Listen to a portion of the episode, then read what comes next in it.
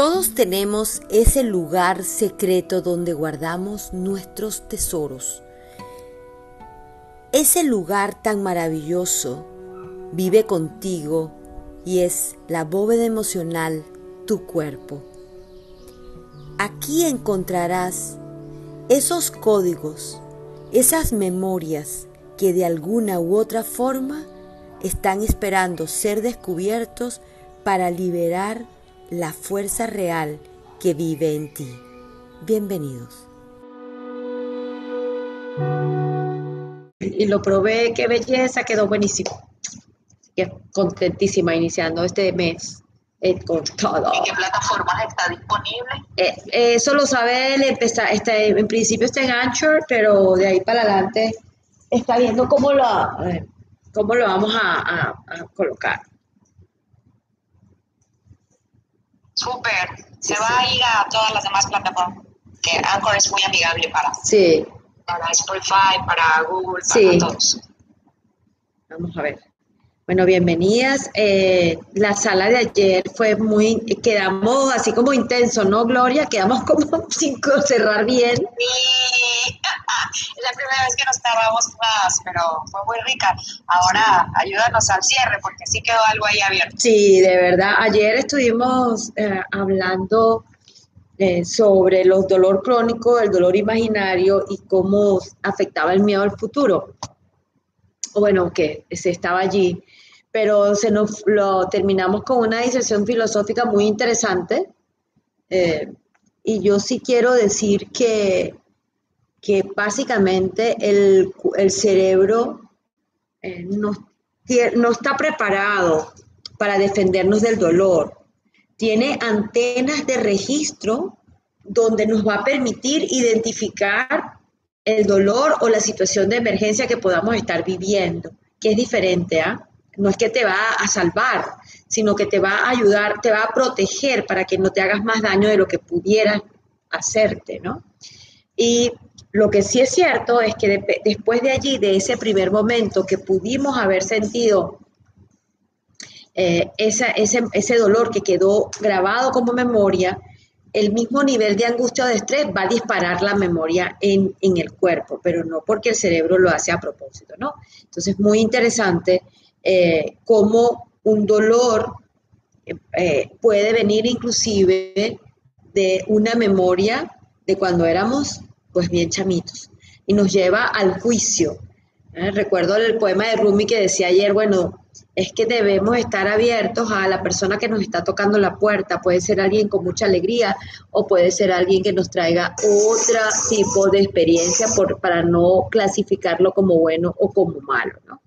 Y el dolor, ese dolor que es imaginario desde esta perspectiva, es aquel dolor que está asociado al sufrimiento, al que yo no podía expresarme tal cual como era, y que el niño pierde la capacidad de ser él espontáneamente cuando se da cuenta que si se expresa tal cual vino, ya empieza a sentirse rechazado o no aceptado, no tomado en cuenta.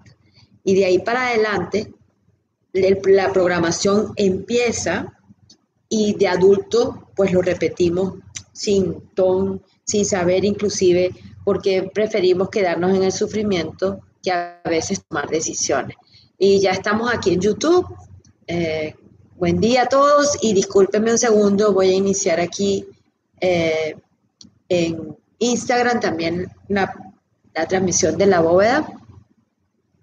Y mientras tanto vayamos buscando un lugar, vamos a iniciar con un ejercicio, como siempre, de respiración consciente. Maribel, qué bueno que estás aquí. Jess, Dulce, les invito a subir. Aquí arriba se escucha mejor, como dice Carlita, y no importa si no puedes o no te apetece intervenir, pero estamos así como juntos. El día de hoy es como vamos a completar con 3 pasos para dejar de sufrir. Esto sonó así como a otra cosa, pero así es. Es decir, esos pasos básicos que nos va a permitir establecer un límite entre qué queremos, qué deseamos, quiénes somos, ¿Y para qué nos quedamos a veces en el sufrimiento? Y el sufrimiento está asociado a la creencia del dolor. Recordemos que el dolor es una reacción natural, como ayer, y pasó por muchas etapas de dolor, pero sin ahondar y sin... ahí había mucha tela que cortar, porque cuando tenemos un accidente que nos paraliza la vida, hay muchas cosas que revisar alrededor, y sobre todo que la reacción del dolor y del sufrimiento está asociado a algo que se llama un bio-shock, que lo vamos a ver en otro momento, que es ese impacto que sentimos, que vivimos y que quizás ni siquiera pasó por nuestro cerebro el proceso, sino que llegó directamente al cuerpo y allí se quedó para ser procesado y descubierto. Así que básicamente ese fue como el cierre de ayer, y hoy estamos en esa concepción de si yo soy responsable, ¿qué puedo hacer yo conscientemente para salir del sufrimiento, para salir de ese dolor crónico imaginario, ¿no? No de que, bueno, te cayó una piedra arriba, se te fracturó la pierna. Claro que tienes que tener dolor, es inevitable, pero estamos hablando de cuando el dolor, a veces inclusive físico, se hace crónico tan solo por un patrón de sufrimiento y de pensamiento que está en nosotros a nivel emocional. Así que, como siempre, vamos hoy a tomarnos una respiración grandísima. Vamos a recibir este mes. El mes de septiembre lo estamos recibiendo con nuestro corazón, agradecida como siempre de estar vivos, porque recuerda que no podemos dar la vida como garante, mañana no sabemos, estamos aquí hoy, no nos vamos a disfrutar de la mejor manera. Vamos a tomar aire, una inhalación, como siempre, porque ¿sabes por qué no se nos hace tan difícil hacer la respiración consciente? Porque cuando tomamos nuestra primera respiración, que fue al nacer, no pasó por el proceso de conciencia, se dio en automático para salvarnos. Y a partir de allí empezó el proceso 24/7 para nosotros. Por eso se nos hace tan difícil tener la conciencia. Pero cuando yo tomo la conciencia del poder de la respiración, voy a entrar en la conciencia y el poder de la vida. Entonces, hoy conscientemente, solo quiero que observemos en este minutico que le vamos a dedicar a la respiración, vamos tan solo a observarnos cómo está nuestra respiración. ¿Está libre? ¿Está cortada? ¿Lleva profundidad? ¿Se me hace difícil? ¿Me llevan miles de pensamientos? ¿Y cómo estoy? Si ya yo sé que vengo muy distraída con muchas cosas, voy a llevar mi atención, el punto de mi observación, a un punto determinado, y voy a dedicarme este minuto que empieza ahora a inhalar y exhalar profundamente, lo que sea profundo para ti, ¿sí? Y yo la única persona que puede saber en este instante lo que tú estás necesitando para ti hoy, si ya empezaste en este trabajo de la escucha, eres tú. Por lo tanto, voy a llevar esta respiración consciente a eso que estoy necesitando en este instante de mi vida. En este instante, no pasado mañana, no en una hora, en este momento, lo que sea para ti. E iniciamos. Inhalamos grande. Exhalamos. Como sea para ti bien. Y voy a llevar esta inhalación y exhalación nuevamente hoy. Voy a contar hasta 10 conscientemente. Significa que cada vez que inhalo y exhalo es una respiración. Y allí voy. Inhalo y exhalo. Voy contando en mi mente 1 y así sucesivamente hasta llegar a 10. 2.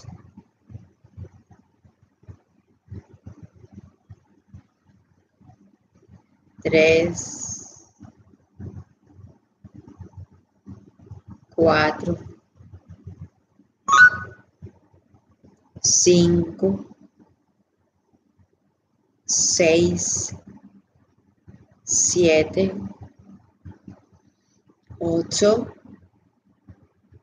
9, 10. Inhalo y exhalo grande, muy grande. Agradezco estar aquí nuevamente.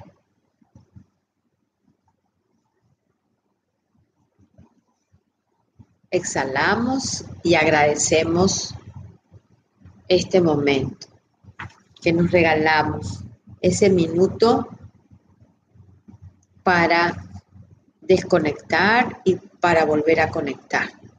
Ese minuto de vacaciones, pues, que nos fuimos. Hola, mi Jessy, bienvenida. Un placer que estés por aquí hoy, me encanta que estés por aquí. Bueno, todos, Dulce, Maribel, un abrazo grande. Y desde esa respiración, desde ese lugar, vamos a iniciar diciendo que lo que se resiste, persiste. Lo que hablábamos ayer, si hay alguna situación, estoy viviendo un momento de mucho dolor, y vamos a empezar por el físico, que es evidente, esas terminaciones nerviosas que tenemos nos van a decir, hey, detente, deja de moverte, lo que sea necesario para nuestra estabilidad, equilibrio y balance físico. Y sin embargo, yo no le hago caso. Me vino a la mente un caso de una persona que iba caminando en la calle y en Caracas y las tapas de estas de las alcantarillas, una de ellas estaba abierta, iba caminando, la pisó, estaba mal cerrada y ella cayó dentro de la alcantarilla pública, o sea, de la acera.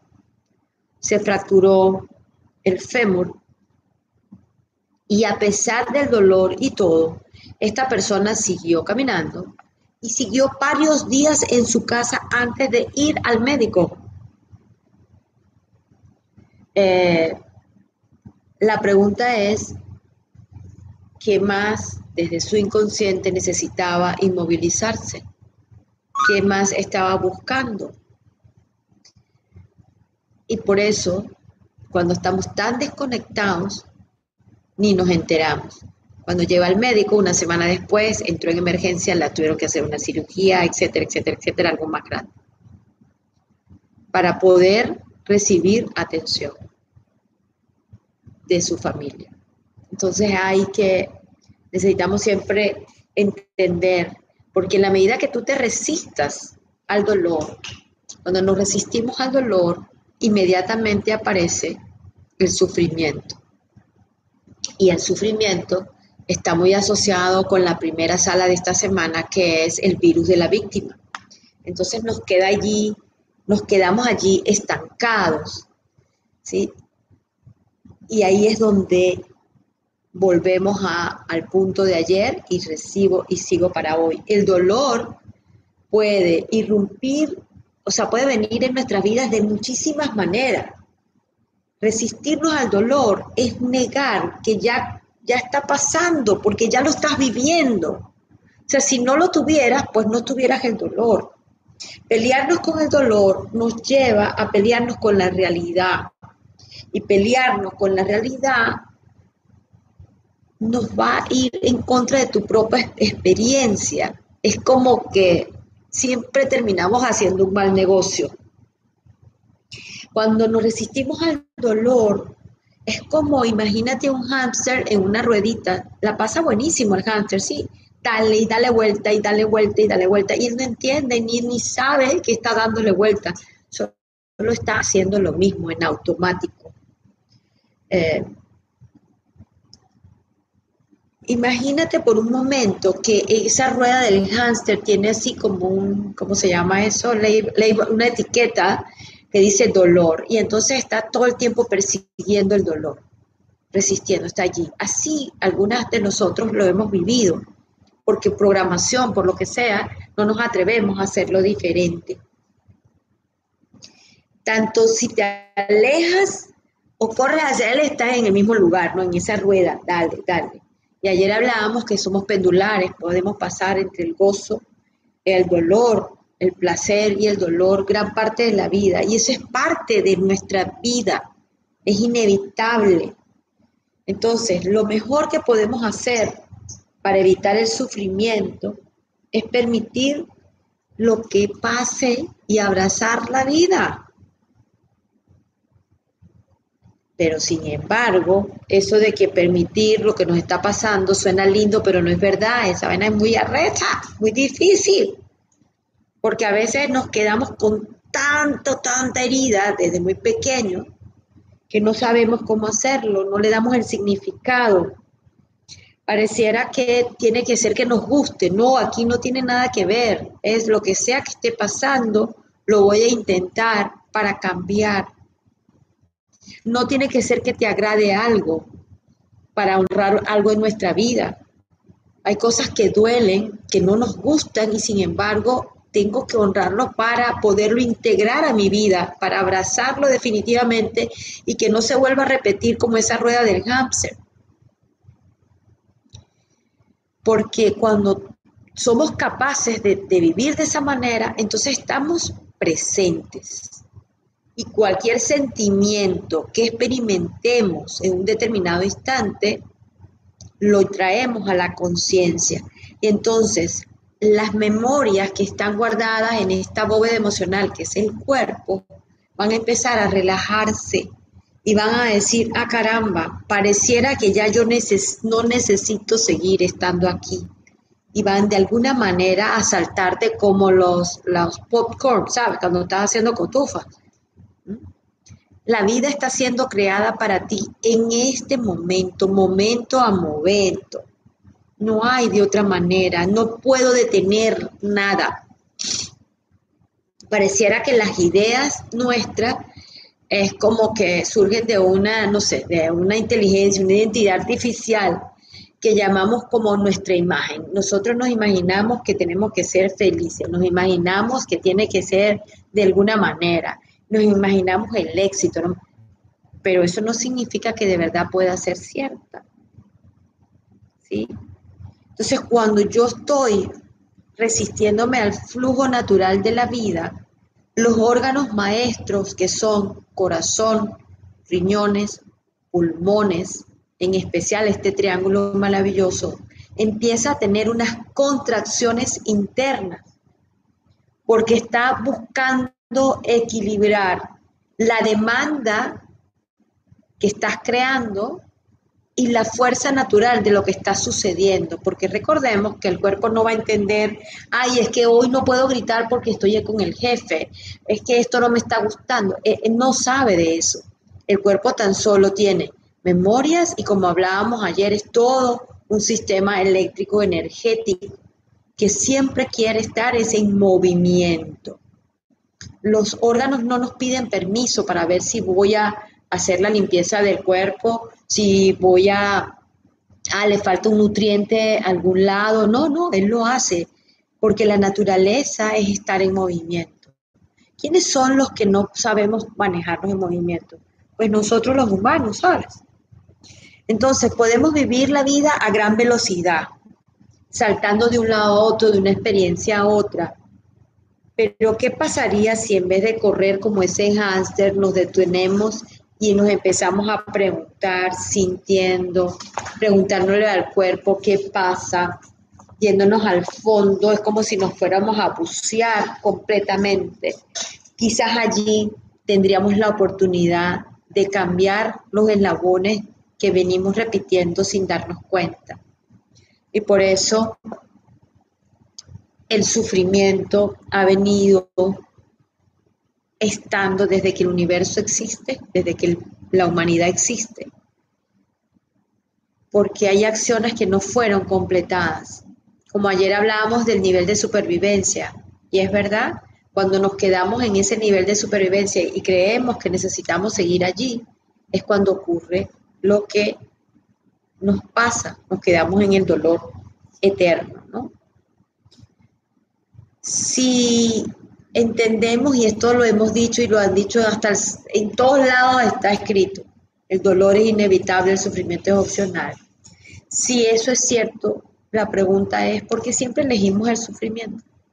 ¿Para qué? Y ahí me quedo yo preguntando, ¿para qué? ¿Cómo vamos? Cuénteme. Ya vamos a ir a esas 3 opciones para dejar de sufrir.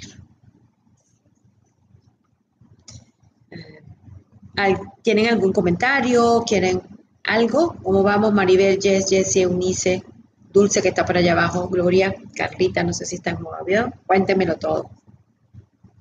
Silencio de ángeles. Muy bien.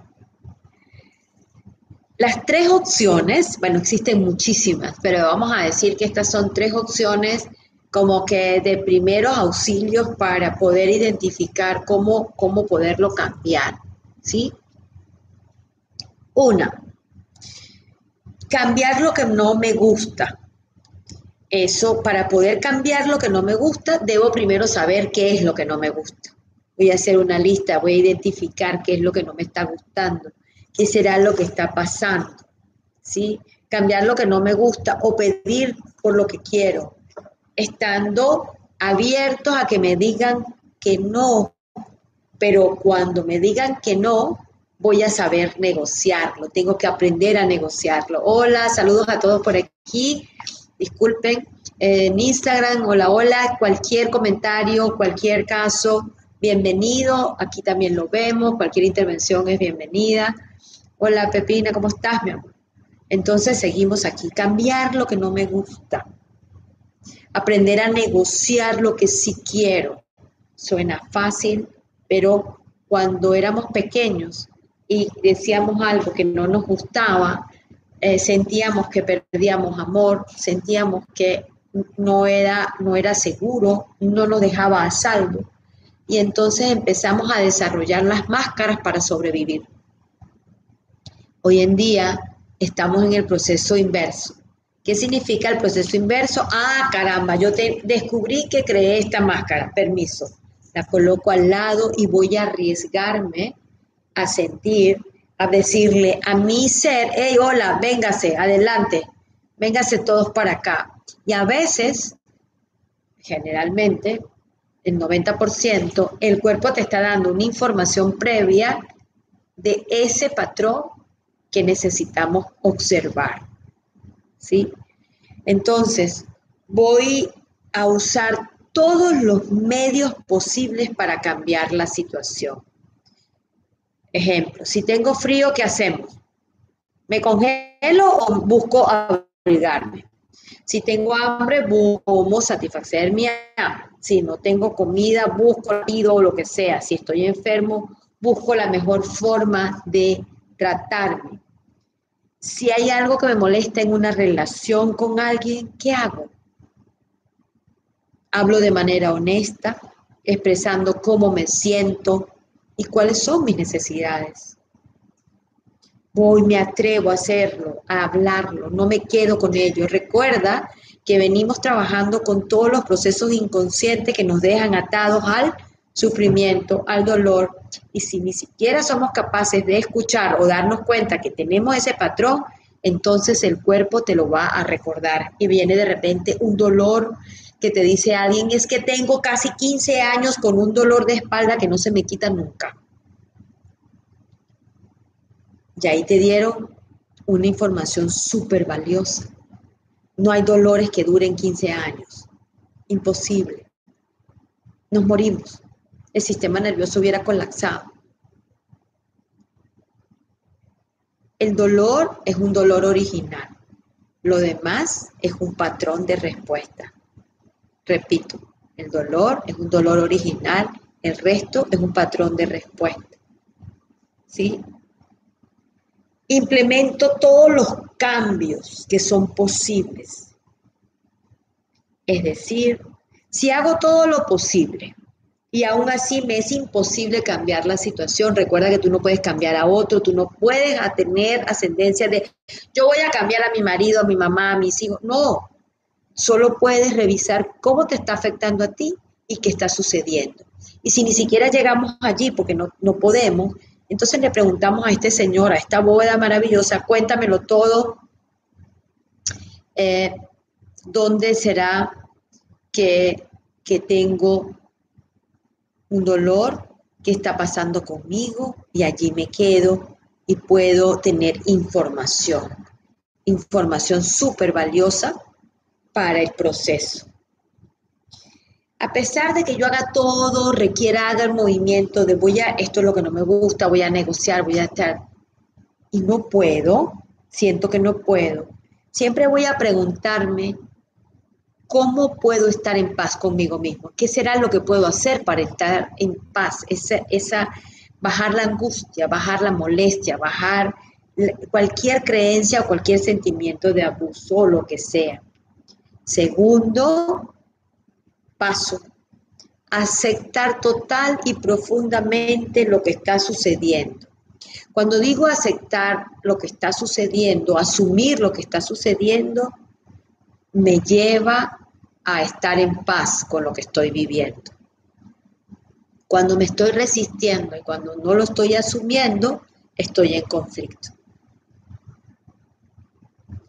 Pero quizás nos toma un tiempo llevar a ese momento. No puedo seguir culpando a nadie de lo que está pasando en mí, ¿sí? No puedo seguir quejando. Cuando me resigno a no tolerar, sigo quejándome, sigo en la queja. Y cuando me quedo en la queja, el cuerpo empieza nuevamente a generar contracciones emocionales de resentimiento, de tristeza, de culpa, de miedo. ¿Y a dónde van estos maravillosos? Recuerda que esta bóveda, este cuerpo hizo como unos tratos inconscientes cuando estaba en creación. Los miedos los procesan más los riñones, ¿sí? La rabia se procesa más entre el estómago, entre el páncreas, de ahí cada uno va tirando. Y cuando yo me quedo con esa restricción, con esa sensación, los órganos empiezan a contraerse, a generar mayor estrés y a establecer mayor funcionamiento, cansando el órgano, agotando el órgano. Y por eso tenemos ciertos síntomas o hasta podemos desarrollar alguna enfermedad. Cuando yo acepto y asumo lo que está sucediendo, primero intento hacer todos los cambios posibles. Negocio hasta el máximo. Si ya no puedo más, entonces voy a ir a la otra parte que es, voy a aceptar. La primera opción es intentar cambiar. La segunda intento es aceptar la situación como es. Pero si aún así eso me trae sufrimiento, entonces tengo una tercera opción. ¿Cuál será esa tercera opción? Busco otra manera de ganar, busco otra forma de negociar, intento hacer los cierres que debo hacer. Voy a buscar la manera de conseguir mi paz interna. Si yo he llegado a la conclusión que yo lo que quiero vivir es en paz, en tranquilidad. Cuando digo en paz, no es de paz como cuando uno se muere, que los católicos te mueren y te dicen descanse en paz, sino es descanse pero en haciendo, cuando ya no me genera esa angustia, esa rabia. Entonces voy a estar allí buscando la mejor manera para dejar de ser la víctima, observarme desde afuera. Y de cuando me pongo en observación desde afuera, como si creara como un personaje, como una obra de teatro, entonces puedo entender de qué manera quiero dejar de sufrir. Puede ser tan natural el no estar en sufrimiento que se nos hace muy difícil entender que es verdad. Cuando por alguna razón ignoramos que podemos elegir y ejecutamos siempre la opción de ser víctimas, nos quedamos entonces con todo el organismo en tensión, en trabajo extra. Entonces los riñones empiezan a producir arenilla, los ovarios empiezan a producir problemas, empiezan a tener quistes o tenemos problemas en la tiroides. Observemos para que vean. Cuando hay una sobreproducción, cuando el organismo está trabajando con sobreproducción, en algún lado va a tener esa expresión, ¿sí? Estamos optando por juntar ¿qué? El resentimiento, las palabras de rabia, de odio, por estar ansiosos y ocupados, o quiero hacerlo diferente. Esa es una pregunta que siempre la hago constantemente en mi vida. Quizás no sé si te sirve a ti, o a mí me funciona. A veces cuando me la respondo me doy cuenta que pasé, no sé, 2 o 3 horas del día del otro lado. No importa, me restituyo y digo, ya va, un momento. Si me permiten, de todas maneras, las que están por aquí, muevan el micrófono y díganme cómo vamos. Si me permiten, ok, si me permiten, busquen lápiz y papel y les regalo un ejercicio. Si me lo permiten. Díganme por aquí en Instagram si quieren el ejercicio. ¿Sí lo quieren? Ajá. Por aquí Instagram, díganme, ¿sí o no? Si quieren el ejercicio, aquí. Lo voy a leer, lo copié, lo escribí directamente. Vámonos. Gloria, inspiración, gracias por la inspiración. Va por ahí. Toma papel y lápiz. Ok, vamos a hacer perfecto, papel y lápiz, de todas maneras, allí vamos. Recorre tu vida, esto puede ser muy largo, lo podemos hacer corto, como ustedes quieran. Dice, recorre tu vida y identifica las áreas donde pueda haber sufrimiento. ¿Qué serán las áreas de la vida de uno? Pues vamos a empezar con nosotros mismos, podemos evaluar físicamente, emocionalmente, podemos revisar pareja, familia, las finanzas, lo que ustedes deseen, algún proyecto, lo que ustedes quieran. Y voy a colocar el área en el que vamos a evaluar, área emprendimiento, área familia, área mi pareja, área mi madre, área la que ustedes deseen. Y vamos a hacernos las 3 preguntas que están relacionadas a las 3 claves para dejar de sufrir. La primera pregunta, ¿hay algo que pueda cambiar al respecto? ¿Sí o no? Y lo marco. ¿Hay algo que pueda cambiar al respecto en esta área que estoy colocando, que estoy observando?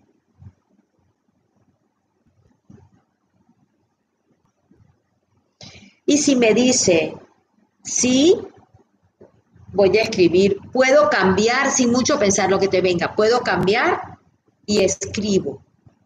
Después ustedes pueden volver a este ejercicio y se detienen el tiempo que lo necesiten. Puedo cambiar y agrego. Voy respirando y permitiéndome.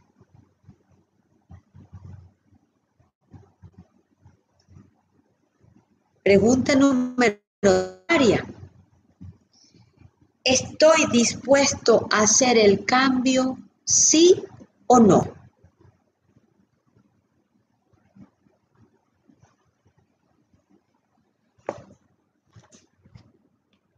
¿Puedo aceptarlo, sí o no?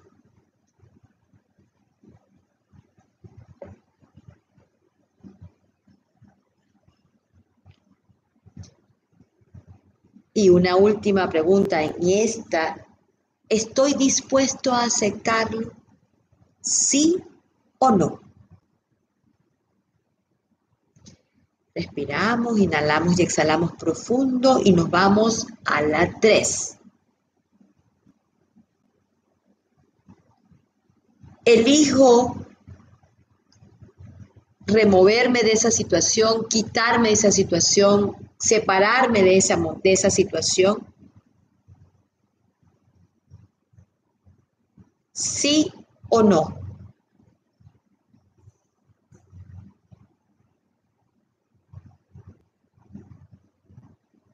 Otra pregunta, ¿estoy dispuesto a hacerlo? ¿Sí o no? Empiecen por algo muy fácil, no se metan en profundidades porque lo que va a salir de ahí quizás no es verdad. Entonces, no sé, no me gusta que la cocina esté sucia, no me gusta que este escritorio tenga tantos papeles, no sé, me duele una lengua y tengo que ir al médico, algo sencillo. Vamos, este ejercicio puede, lo puedes tener de rutina y cada día lo vas practicando y te va llevando a la profundidad de tu vida, ¿sí? Cuando yo estoy muy bloqueada, empiezo por lo más estúpido. ¿Quiero este vaso de agua o quiero un té? Y así voy, ¿sí? Por ejemplo, no puedo empezar a decir, oye, no me gusta la pareja que tengo, la voy a dejar ahorita, porque seguramente no va a llegar nada bueno, no va a llegar una información real. Recordemos que este es un ejercicio que parece muy sencillo, pero tiene una implicación importante, porque nos va a permitir trabajar o pasearnos por lo que habíamos hablado. Cambiar, aceptar o cerrar o irme a otro lugar o poner distancia, poner un límite, separarme, mirarme como un dron para poder tener una visión más grande de la vida misma, ¿sí? Es tan solo una decisión. Puedo colocarme desde arriba. Entonces, el sufrimiento es una creación casi inconsciente para sobrevivir y para tomar conciencia. Y lo vivimos desde muy temprana edad, cuando tan solo éramos unos pequeñitos, que ayer lo hablábamos. El niño tiene la capacidad de estar llorando porque le duele algo, porque quería algo, porque no entendía, porque de verdad estaba sufriendo, lo estaba viviendo con mucho dolor. Y cuando la madre le dice, o alguien que lo cuida o lo quiere, dice, si deja de llorar o ya no te quiero. El niño hace, como lo decíamos ayer, y se traga ese sufrimiento, ese dolor, no el dolor, se traga lo que está viviendo. Y empieza a decir, caramba, es que no puedo ser yo. Ayer, y lo traigo a colación porque creo que nos puede apoyar con este ejercicio, que es importante para trabajar el dolor inconsciente, el dolor ese que no es real, es primero reconocer en mi cuerpo dónde está, qué emoción hay, y luego mover el cuerpo, empezar, no importa que parezcas como una loca, mueve. El niño cuando entra en una pataleta se tira al piso, llora horas, o una hora, o 15 minutos, o media hora, y luego se acabó, él no hay resentimiento, el muchachito se limpió, lo ves jugando, y mami te quiero, o va con el hermano. Pero nosotros los adultos, se nos olvidó que tenemos la posibilidad de actuar como ellos, de ser tan espontáneos, de vivir desde allí. No estoy diciendo que voy a tirarme al piso, quizás sí. Si estoy en mi cuarto o estoy en un lugar que no me importa, pues voy y me tiro al piso con mi propia pataleta y solo yo sé para qué lo hago. Lo importante es asumir, primero, que tú no vas a cambiar a otro.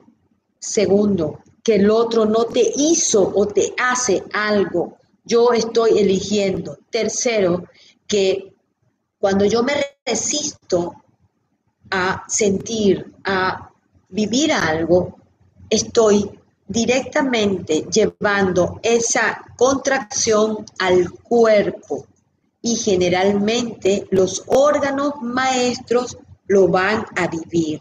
¿Qué significa los órganos maestros? Son aquellos que nos permiten la vida. Sobre todo hablamos del corazón, riñones y pulmones, por ejemplo. Siempre trabajan en triangulación.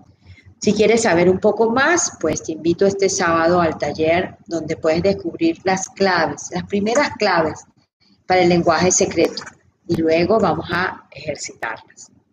Pero volviendo aquí, si pareciera que esto es sencillo, ¿cuál será la ganancia de nosotros en el sufrimiento?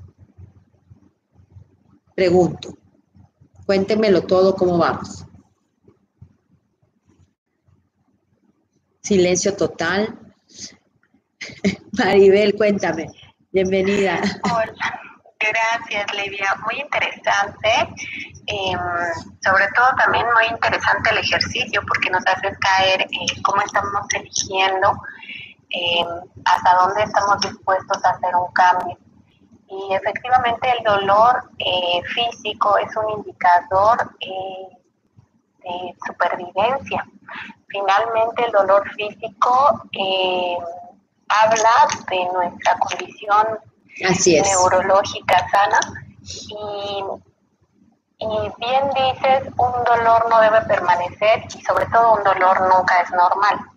¿Me explico? Pero hay dolores que no vamos a poder evitar con un golpe, con una caída, la persona que comentabas que cayó en la alcantarilla. Pero ¿qué hay detrás del dolor? Y entonces es lo que identificamos en psicología como las ganancias secundarias, ¿no? Muchas veces es la máscara para que todos me volteen a ver o para que yo sea el centro de atención. Y más de las veces es porque no tenemos estrategias para ni verbales o competencias verbales o emocionales para poder solicitar ayuda, para poder solicitar acompañamiento, para decir, bueno, necesito un abrazo, ¿no? Y qué interesante es todo esto, porque justo el sufrimiento es parte del sentido de vida de muchas personas. Y en terapia eso se ve mucho. Sin embargo, yo sí creo que es muy importante también identificar el dolor físico como una señal de alerta, de que algo no está bien. Pero no debe permanecer, un dolor no es normal, un dolor no puede ser el centro de mi vida y sobre todo un dolor no puede tampoco ser un mecanismo para mantener a los demás cerca. Y eso a mí me parece que ha sido durante mucho tiempo también las formas en las que se ha arraigado un sistema familiar, ¿no?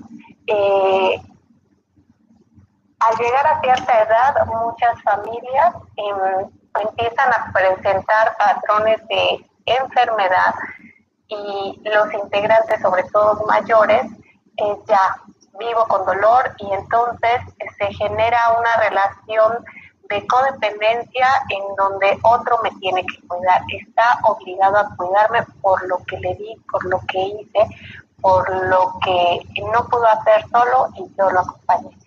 Entonces creo que aprender a vivir libre, atrevernos a decir elijo ser libre del dolor, del emocional, del físico, es una forma de aprender a afrontar la vida de manera directa, de manera más empática, más asertiva y nos damos cuenta de que en esa libertad podemos también encontrar formas de cómo apoyar a otras personas.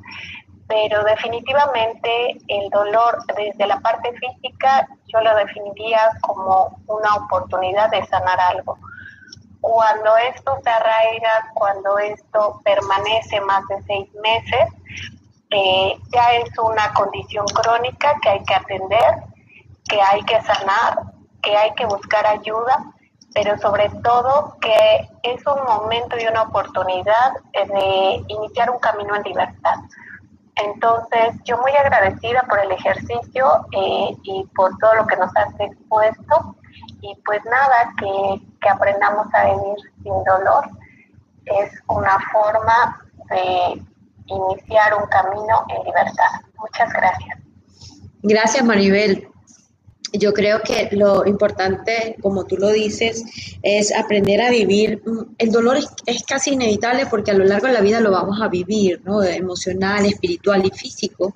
el sufrimiento sí, no, pero el poderme manejar en ese dolor y aprovechar la oportunidad, porque así como hablamos, Maribel, ¿te acuerdas que hablábamos hace unas salas atrás donde la enfermedad es una oportunidad de vida, ¿no?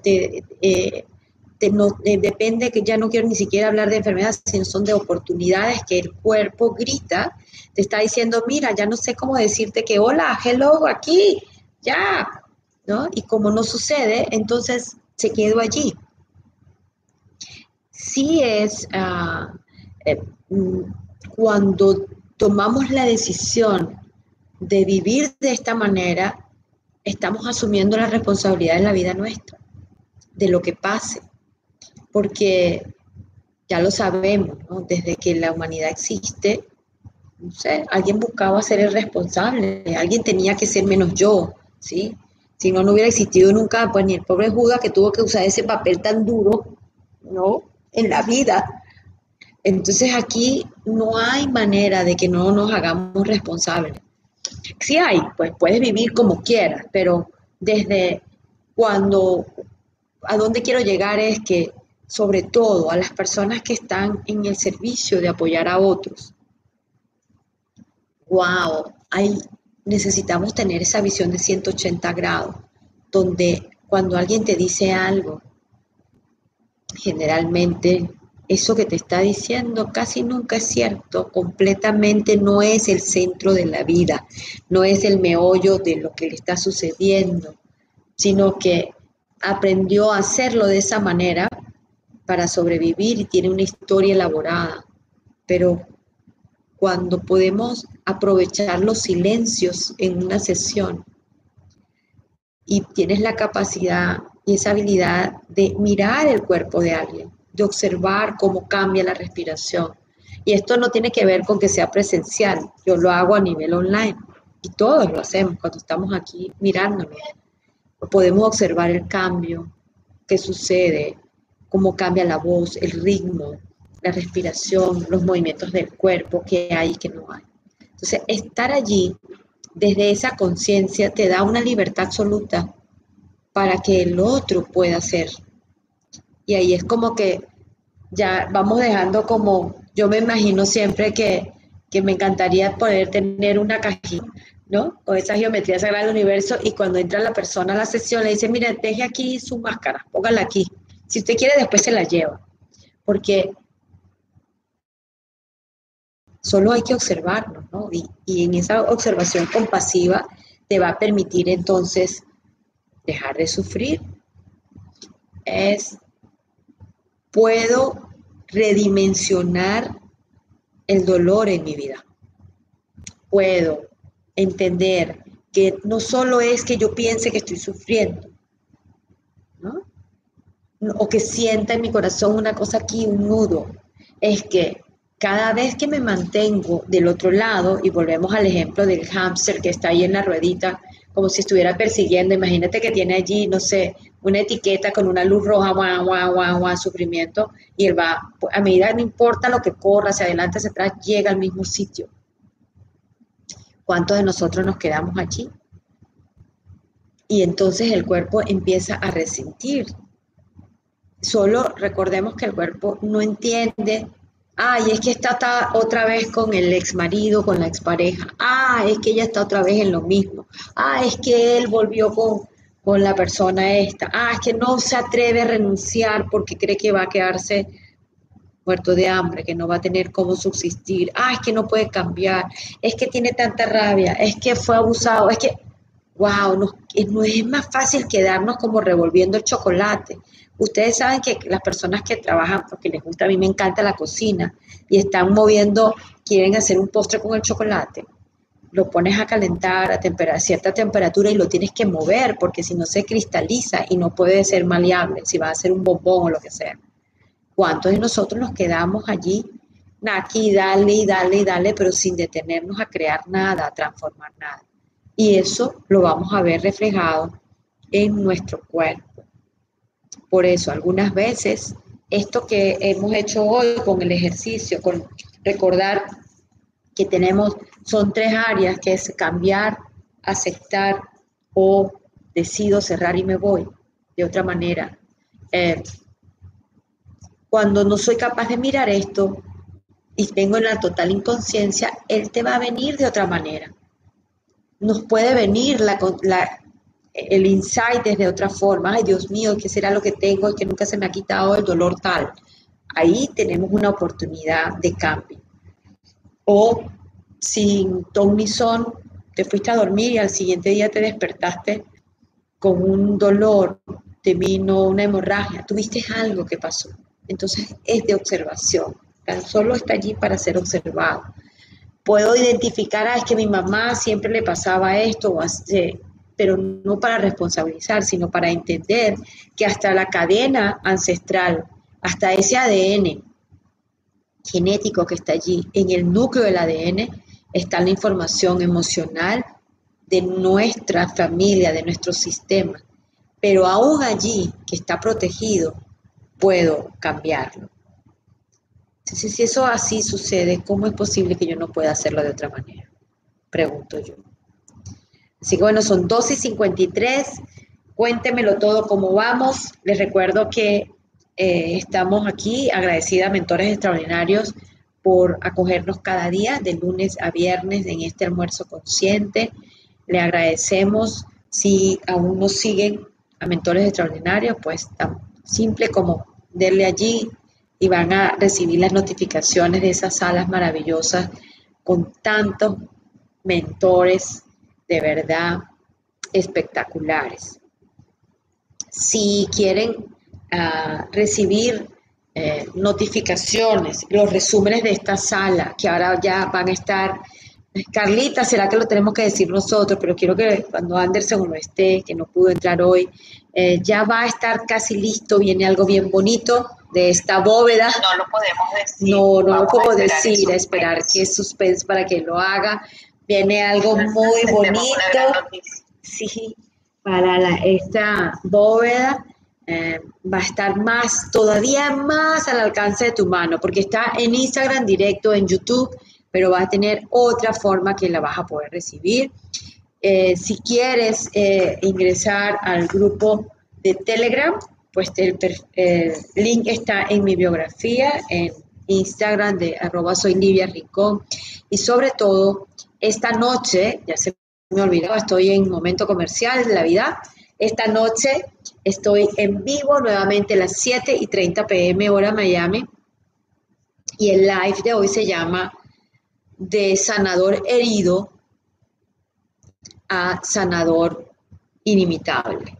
O sea, es una belleza lo que voy a estar trabajando allí, es cómo hacer ese paso que necesitamos. Así que los espero esta noche 7:30 p.m.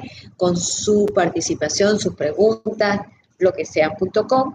Y por supuesto, si esto te interesa, quieres aprender, identificar las 7 claves para el trabajo de este cuerpo, regístrate en el taller que está este sábado de 10 a 12 del mediodía, hora Miami, sobre todo si estás en el área de apoyo y trabajo con otros. Es para ti, está hecho para ti. Cerrando los cortes comerciales, volvemos aquí. Cuéntenmelo todo, cómo nos vamos. Nos quedan 4 minutos. Me encantaría que me dijeran si algo les ha servido, qué se llevan, si tienen algo que quieran agregar, un caso que quieran compartir, lo que deseen. Abiertos todos los micrófonos para ustedes, como siempre. Cuéntamelo todo. Sí. Yo quiero compartirles una experiencia que tuve yo hace muchos años. Yo tuve un coma por meningitis lúpica y cuando regresé a la vida, pues mi condición era muy deteriorada, sobre todo la condición de capacidad física, habilidades intelectuales. Cuando empecé a caminar un día quise subir corriendo las escaleras, me resbalo y me voy hasta abajo y me di un golpe muy fuerte en lo que eran las espinillas, me sangraron, se me hizo en una, recuerdo que se me hizo una bola así como negra. Y cuando llegué al final de la escalera, en el piso, me volteé y me senté y empecé a llorar. Una de mis hermanas corrió a auxiliarme y me dijo, ahí duele mucho. Pero yo lloraba no precisamente porque me doliera, sino porque me había dado cuenta que no sentía. Y esto lo traigo a colación porque tú mencionaste, querida Lidia, el papel de ser observador de tu proceso de dolor. Y en este momento, y no voluntariamente como observadora de un dolor que debía sentir y no lo sentía. Y ahí también valoré el dolor. Ahí también me di cuenta cómo nos tenemos que conectar en justa medida con nuestras sensaciones, con nuestras respuestas físicas, con nuestra emoción. Y entonces aprendí que yo no debía tener miedo al dolor. Y cuando llegan pacientes y me hablan de un dolor que nadie les entiende, les digo, yo sí lo entiendo, y lo entiendo desde el otro lado, desde el no sentir absolutamente nada. ¿Y qué puedes aprender de ese dolor? ¿Qué te está diciendo que no quieres mirar? ¿Y qué oportunidad tienes para sanar algo que te está pidiendo auxilio? Exacto, ¿de qué te salva, no, Maribel? ¿De qué te salva? Exacto, ¿de qué quieres salvarte? Pero sobre todo, ¿de dónde quieres salir y no lo estás haciendo? ¿Me explico? Los demás no van a estar ahí, el dolor es personal, el dolor es una interpretación y una percepción individual. Entonces, cuando empiezan a caer en la cuenta de que nadie puede entender lo que ellos sienten, lo que ellos perciben, entonces toman el control, asumen esa responsabilidad y empiezan a eliminar ese dolor. De otra manera, no lo pueden hacer. Entonces, ser observador de un proceso de dolor es como un paso muy importante para poder crear otro estilo de vida, para crear otra condición de vida y poder liberarse del dolor. Era lo que quería compartir. Sí, gracias Maribel, gracias de verdad. Porque además cuando somos capaces de observarlo, estamos justo allí en la puerta de abrir la bóveda emocional con esos grandes secretos y grandes tesoros, ¿no? Se dice fácil, pero hay que vivirlo. Otro día contaré mi historia, ¿no?, sobre qué significa cuando tú no tienes conciencia, inclusive pierdes la memoria de caminar. Cuando pasas mucho tiempo en una cama, por ejemplo, yo estuve casi 7 meses en la cama, acostada, antes de tener mis hijos, en el proceso de embarazo, pero era inmóvil, me quedaba en la cama, no podía moverme en el hospital, en la clínica. Y cuando finalmente los niños nacieron, yo no sabía caminar, no tenía ni siquiera, por supuesto, los músculos, pero más allá de eso, como tú dices, Maribel, me di cuenta de la imposibilidad que tenía. Y luego ahora, después de los años, pude entender que el proceso de inmovilización y de atención venía de un terror de perder a mi primer hijo al nacer, de no ser atendido, y por eso me creé esta situación maravillosa de un embarazo múltiple, 7 meses en una clínica y atención total. Y luego todavía aún no estaba lista para caminar, porque todavía estaba aterrada con lo que venía. Entonces, es como tú dices, hay una oportunidad maravillosa y una fuerza invalorable, y sobre todo cuando vivimos una situación como la que tú mencionaste o la que cada uno pueda vivir, poder valorar el si lo puedo hacer solo o necesito que alguien me acompañe en el proceso es buenísimo, porque es parte de dejar de ser la víctima y de ser un participante activo de tu propia vida, ¿no? Gracias Maribel, bienvenida siempre como todos. Señores, cuéntamelo todo. Jessy, una palabra. Jess, Gloria, que nos vamos. Mario, bienvenido. Mi Livia, pues qué regalazo me hiciste. La verdad es que, bueno, te platicaba un poquito y de lo que sucedía hace unas horas conmigo. Entonces, bueno, pues me queda esa tarea tan bonita de echar una mirada atrás y recorrer esa historia en esa parte específicamente que es la familiar. Así es. La relación con mi madre. Nada, me voy ahora a escribir. Muy bueno. Gracias por ello. Así que nos vamos amorosamente. ¿Alguna palabra? Jessy, no sé si puede, o Jessy si está por ahí o está solo escuchando. Jess, dígalo. Me encanta oírte. Agradecerte porque me acabo de dar cuenta de cuando tuve a mi segundo bebé, fue cesárea. La primera, a pesar de tanto que pasé, no me dolió tanto, pero la segunda sí. Me di cuenta que era porque sentía que mi primer hijo ya no me iba a necesitar, que se iba a sentir totalmente desplazado. Uh-huh. Y este era más que nada mi dolor, el no poder estar presente con él como lo había sido desde que nació, ¿no? Exacto. Y cuando lo pude abrazar y él me abrazó y los dos lloramos y me dijo que me amaba, fue ahí que ya pude caminar, ya me pude levantar bien, ya sentí esa liberación. Y ahorita con lo que dijiste, lo pude sentir y estar consciente de eso. Muchas gracias. Gracias, Jess, gracias. De verdad, muchísimas. Gracias. Buen regalo para mi corazón. Carlita, nos fuimos. Jessy anda por ahí, nos fuimos. Gloria, nos vamos, cerrando. Vámonos, corazón, entonces.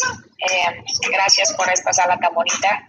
Nos vemos mañana a las 12 horas Miami. Cerrando. Y no olviden, por favor, estar ahí con Livia, dándole like y dándole clic para que puedan estar en el taller, que yo ya lo espero ansiosa. Vamos. Y ahora, cerrando esta bóveda por el día de hoy, espero hayas recuperado alguno de tus tesoros. Que esto que vimos, llévalo a ti, a tu sentir. Y pregúntate, ¿qué más hay para mí? Te espero cada día aquí en esta bóveda emocional.